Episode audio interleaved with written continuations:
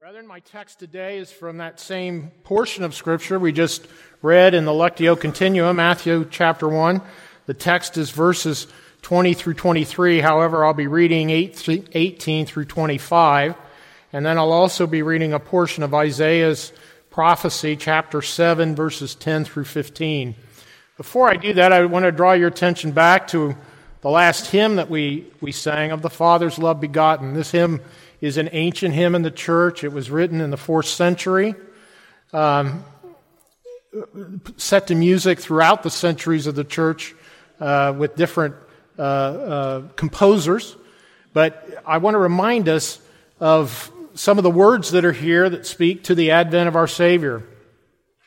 Verse 2 Oh, that birth forever blessed, when the Virgin full of grace, by the Holy Ghost conceiving, born, bore the Savior of our race. And the babe, the world's Redeemer, first revealed his sacred face, evermore and evermore. This is he whom heaven taught singers sang of old with one accord, of whom the scriptures of the prophets promised in their faithful word. Now he shines, the long expected. Let creation praise the Lord evermore and evermore. O ye heights of heaven, adore him. Angel hosts his praises sing. All dominions bow before him and extol our God and King. Let no tongue on earth be silent, every voice in concert ring, evermore and evermore.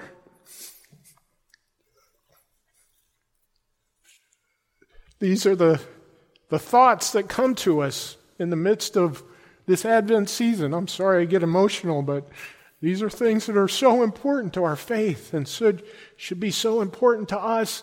Often we sing past them, not, not thinking about what we're singing, but these are words that are so very important. These are expressions of who we are as a people, the people of God. And today I want us to, to consider once again the advent of Christ, the, brethren, this is the hardest thing for pastors to do is to preach on the same text every year or virtually the same text every year and, and bring something refreshing to the congregation. But as I prepared the sermon this week, I was thinking, you know what? I'm not supposed to bring something new and refreshing. I'm supposed to bring what is old and true and remind us of that because we are a forgetful sort of people. Just like Israel in the Old Testament, God's over and over saying, don't you remember what I did for you? I brought you out of the land of Egypt, out of the house of bondage, and uh, I gave you deliverance. Well, uh, we need to come back to these portions of the scripture that are just as important to us. Uh, uh Jesus came to this earth to, to save sinners, and that's what we're going to learn about today. Okay, Matthew's Gospel, chapter 1, beginning in verse 18. Here, once again, the very words of God. Now, the birth of Jesus Christ was as follows. After his mother Mary was betrothed to Joseph, before they came together, she was found with child of the Holy Spirit. Then Joseph, her husband, being a just man and not wanting to make her a public example, was minded to put her away secretly. But while he thought about these things, behold, an angel of the Lord appeared to him in a dream, saying, Joseph, son of David, do not be afraid to take to you Mary, your wife, for that which is conceived in her is of the Holy Spirit, and she will bring forth a son, and you shall call his name Jesus, for he will save his people from their sins. So all this was done that it might be fulfilled, which was spoken by the Lord through the prophet, saying, Behold, the virgin shall be with child and bear a son, and they shall call his name Emmanuel, which is translated, God with us. Then Joseph, being aroused from sleep, did as the angel of the Lord commanded him, and took to him his wife, and did not know her till she had brought forth her firstborn son. And he called his name Jesus. And now from Isaiah chapter 7, beginning in verse 10. Moreover, the Lord spoke again to Ahaz, saying, Ask a sign for yourself from the Lord your God. Ask it either in the depth or in the height above. But Ahaz said, I will not ask, nor will I test the Lord. Then he said, Hear now, O house of David. It is a small thing for you to weary men, but will you weary my God also? Therefore, the Lord himself will give you a sign. Behold, the virgin shall conceive and bear a son, and shall call his name Emmanuel. Curds and honey he, he shall eat, that he may know to refuse the evil and choose the good. Let us pray together. Father in heaven, as we come to your word once again on this Advent Sunday, it is with gratitude in our hearts that we remember Jesus, your only begotten Son, in obedience to your will, became a man, was born of a virgin, grew as a young child into a young man. He then ministered on earth to a covenanted people who were far from you, calling them back to their covenantal promises and creating a new covenant, one that include, included the Gentiles with the Jews. He purchased that covenant with his own blood on the cross, making it, making it effectual unto us. And he rose the third day that we might be made just in your eyes, Father. It is his work that brought about our justification, and we are most grateful. We cast our cares on him with faith, trusting alone in his sacrifice on our behalf to be sufficient for our salvation. And so, Father, we pray that this day we would honor him as we think about his coming to the earth. Help us to be faithful to him because he was faithful to you. And we ask these things and pray them in the strong name of Jesus Christ our Savior. And amen. Well, we've come to that time of year when we give pause to celebrate the incarnation, the advent of Jesus, when the world over recognizes that God became a man and we beheld his glory as of the only begotten Son of God, full of grace and truth, as John writes in his gospel. We mortals have been shown a great light. The light of divinity has graced us with his presence in this most profound way. Emmanuel, the scriptures say, God with us. That one name, Emmanuel, given by God Himself to describe the incarnation, is forever attached to the name the angel instructs Joseph to give to the Son. The Son soon to be born by his betrothed wife Mary. That Son's name shall be Yeshua, Jesus, which is to say, Yah is Savior, or God is Savior. Truly, this is a new and glorious morn, as I've entitled the sermon today from one of our great Christmas carols. God has come to dwell with us as Yah the Savior, God the Savior, in the person of Jesus Christ. Truly, this is a new and glorious morn. And these two names become much of the substance of the sermon this morning. But should we only consider those names and not the consequences of the incarnation, we shall miss the very importance of the advent of Jesus Christ. His names compel us to consider the importance of his coming. So let's consider those two names, and then, in light of those names, consider the consequences of Christ's coming. We're going to begin where the scriptures begin with the first name, Yeshua, Yah, the Savior, or Jesus as we know it from the Greek. Beginning in verse 19, then Joseph, her husband, being a just man, and not wanting to make her a public example, was minded to put her away secretly. But while he thought about these things, behold, an angel of the Lord appeared to him in a dream, saying, Joseph, son of David, do not be afraid to take to you Mary, your wife, for that which is conceived in her is of the Holy Spirit. And she will bring forth a son, and you shall call his name Jesus, for he will save his people from their sins. Now, we are regularly blessed to have children born in our congregation. Just this month, we again have had the birth of another Hobson child, who I think is in our presence, right? Yes. Amelia. And, and by my count, and I hope I haven't met, left any out, I have a feeble mind, so I may have. By my count, g- correct me right away if I'm wrong. This is the third child born this year in our congregation. Is that right? Heads are nodding yes and affirmative. Good, good, I got it right. Okay. And we are looking forward to, to yet our next birth. Jordan Dell is with us, right? And uh, the next birth is in a few months, and we're looking forward to that. And we are blessed as having, uh oh, I'm, I'm seeing four. What's my, yes, my feeble mind. What's that? Oh, yes, Gabe, Gabe and, and uh, Bridget's uh, little boy. Yes. Okay. Well, they're not as close by. They're only here a few times a year, so that's, that's why I missed that one. Okay. As those children near their deliveries, a typical event takes place. It's time to choose a name, right? It's time to choose a name. And all, all parents have gone through this, this uh, circumstance. Um, first of all, we've got to, we got to, we hope that we, we might learn which gender the child is. Some parents don't do that. They wait until uh, the, the day of the birth and are, are surprised by that. Others want to know early. In the day of Jesus' birth, there was no way of knowing beforehand, absent some uh, miraculous revelation from God, which actually happened. But I'll get to that in a minute. So uh, we are uh, we're confronted with the necessity of choosing a name.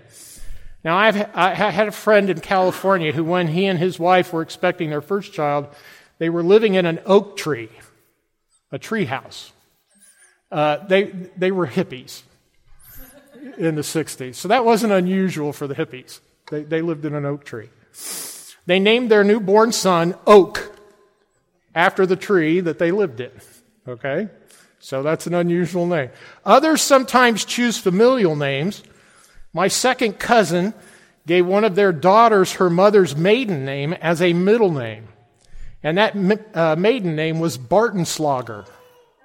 So this was the, this was my third cousin's middle name, Bartenslogger. That would not probably have been so bad, except that her first name is Primula. And her full name is Primula Bartenslogger Cooper.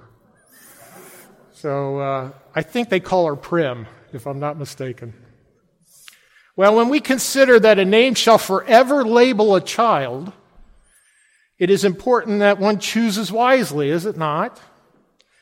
Brethren, this was not at all on Joseph's mind when the angel of the Lord visited him. He wasn't thinking about names at all. Consider where his thoughts were in verses 20 and 21. Then Joseph, her husband, being a just man, and not wanting to make her a public example, was minded to put her away secretly. But while he thought about these things, behold, an angel of the Lord appeared to him in a dream, saying, Joseph wasn't thinking about names, was, hadn't even crossed his mind. And the English translation of the beginning of verse 20 does not really give us a sense of Joseph's mindset.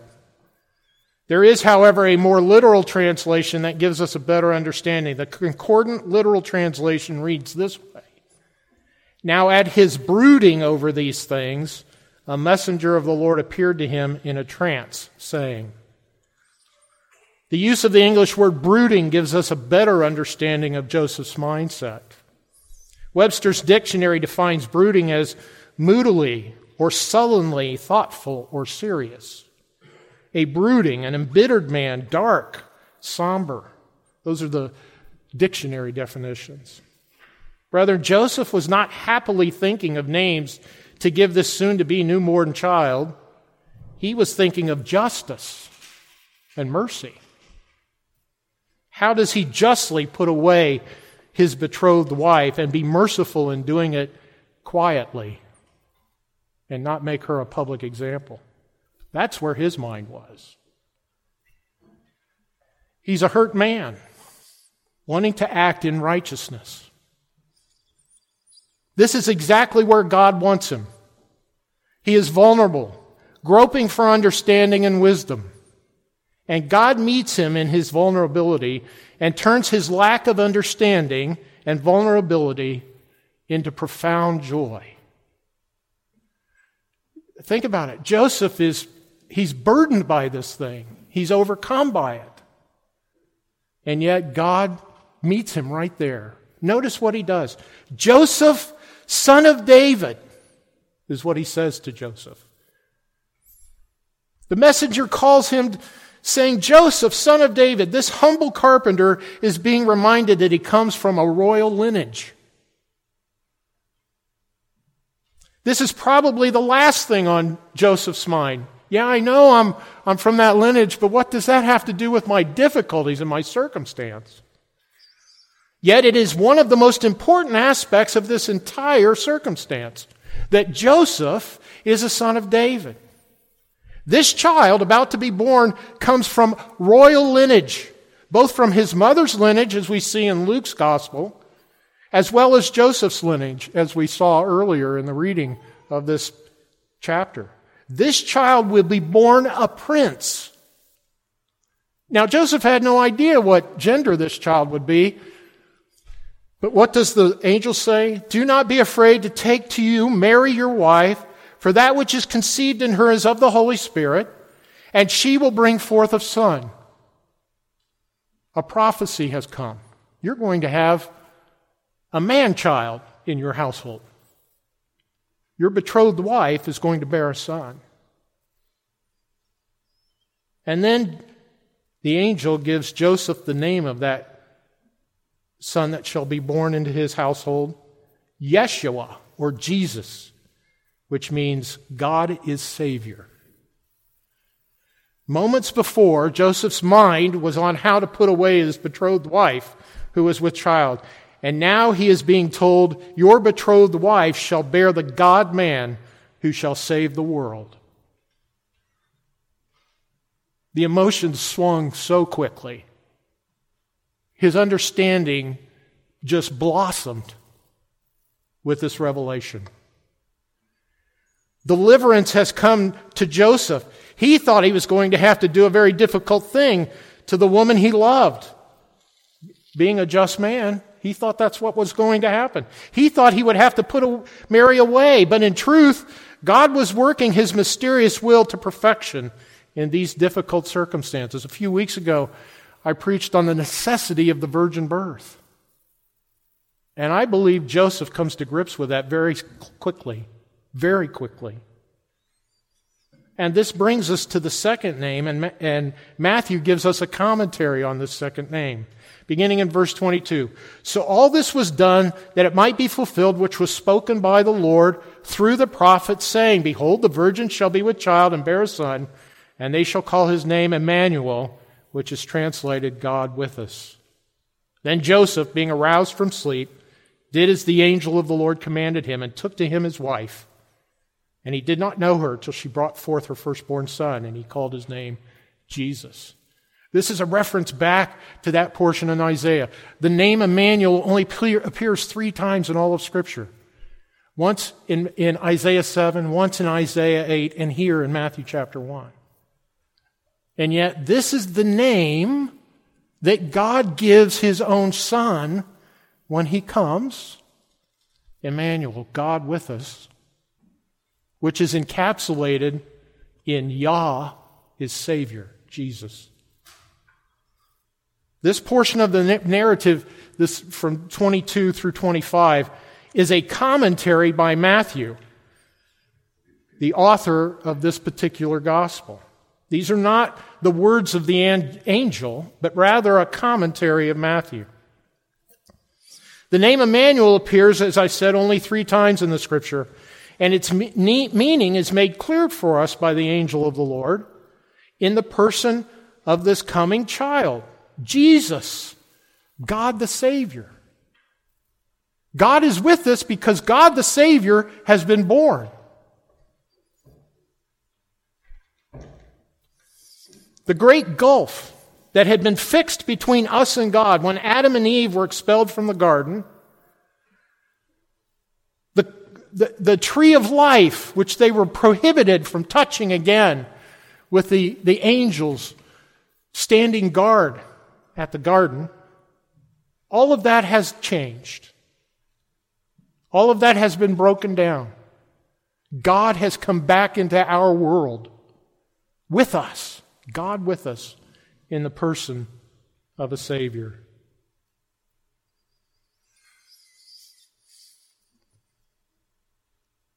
The great gulf between us has been fixed.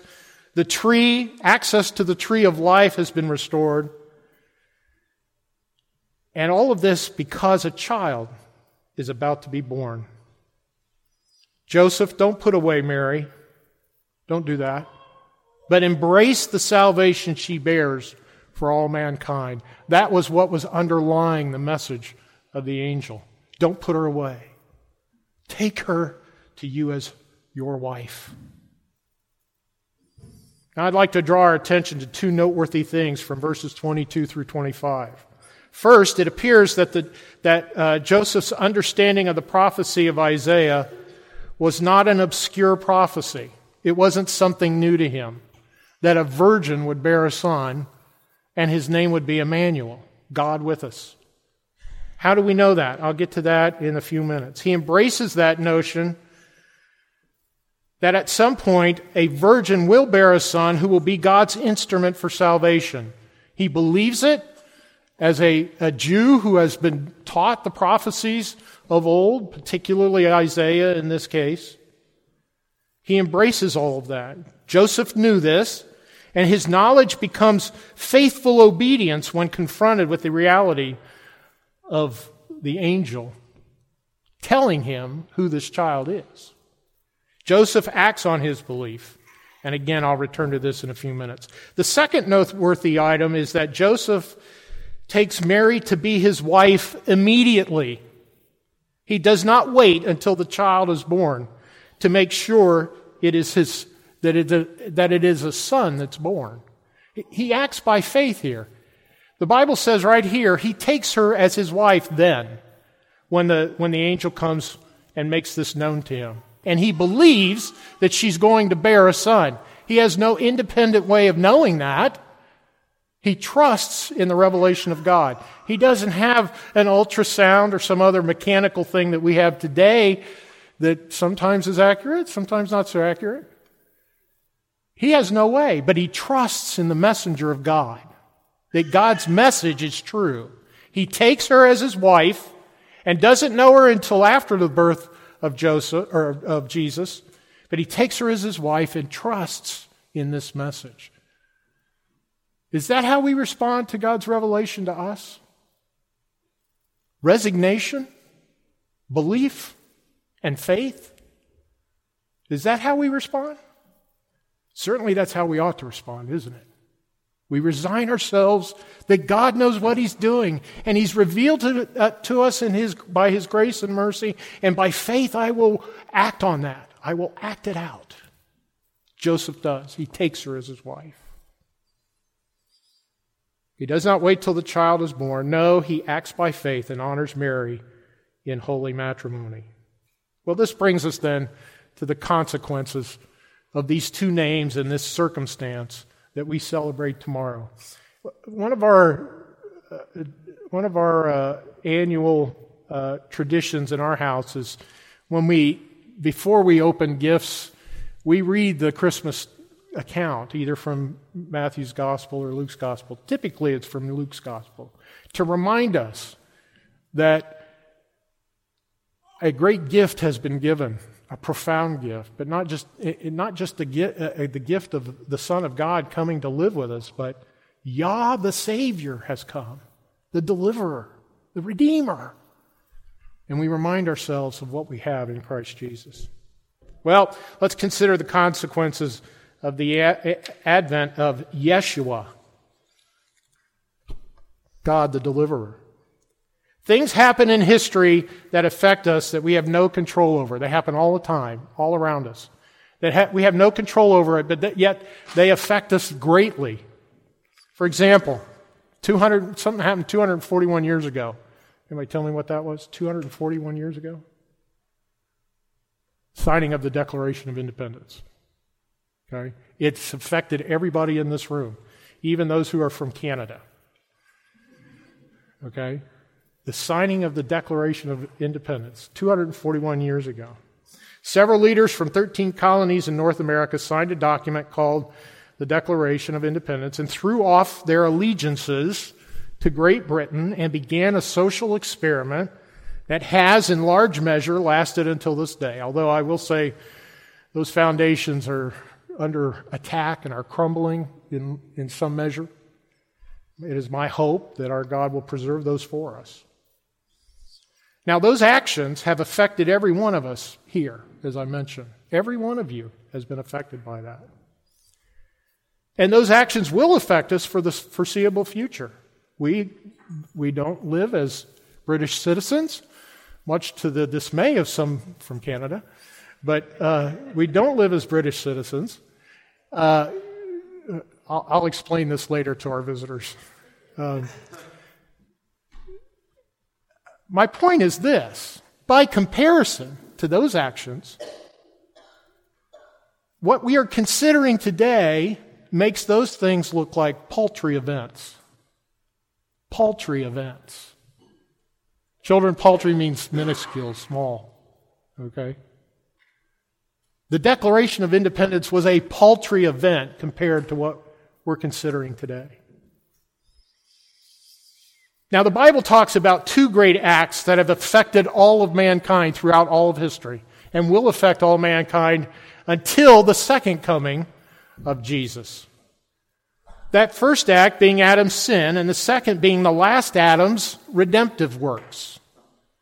Those two acts, those two kinds of acts, make the declaration look like child's play. And frankly, they are. It is. But God has done far more for us.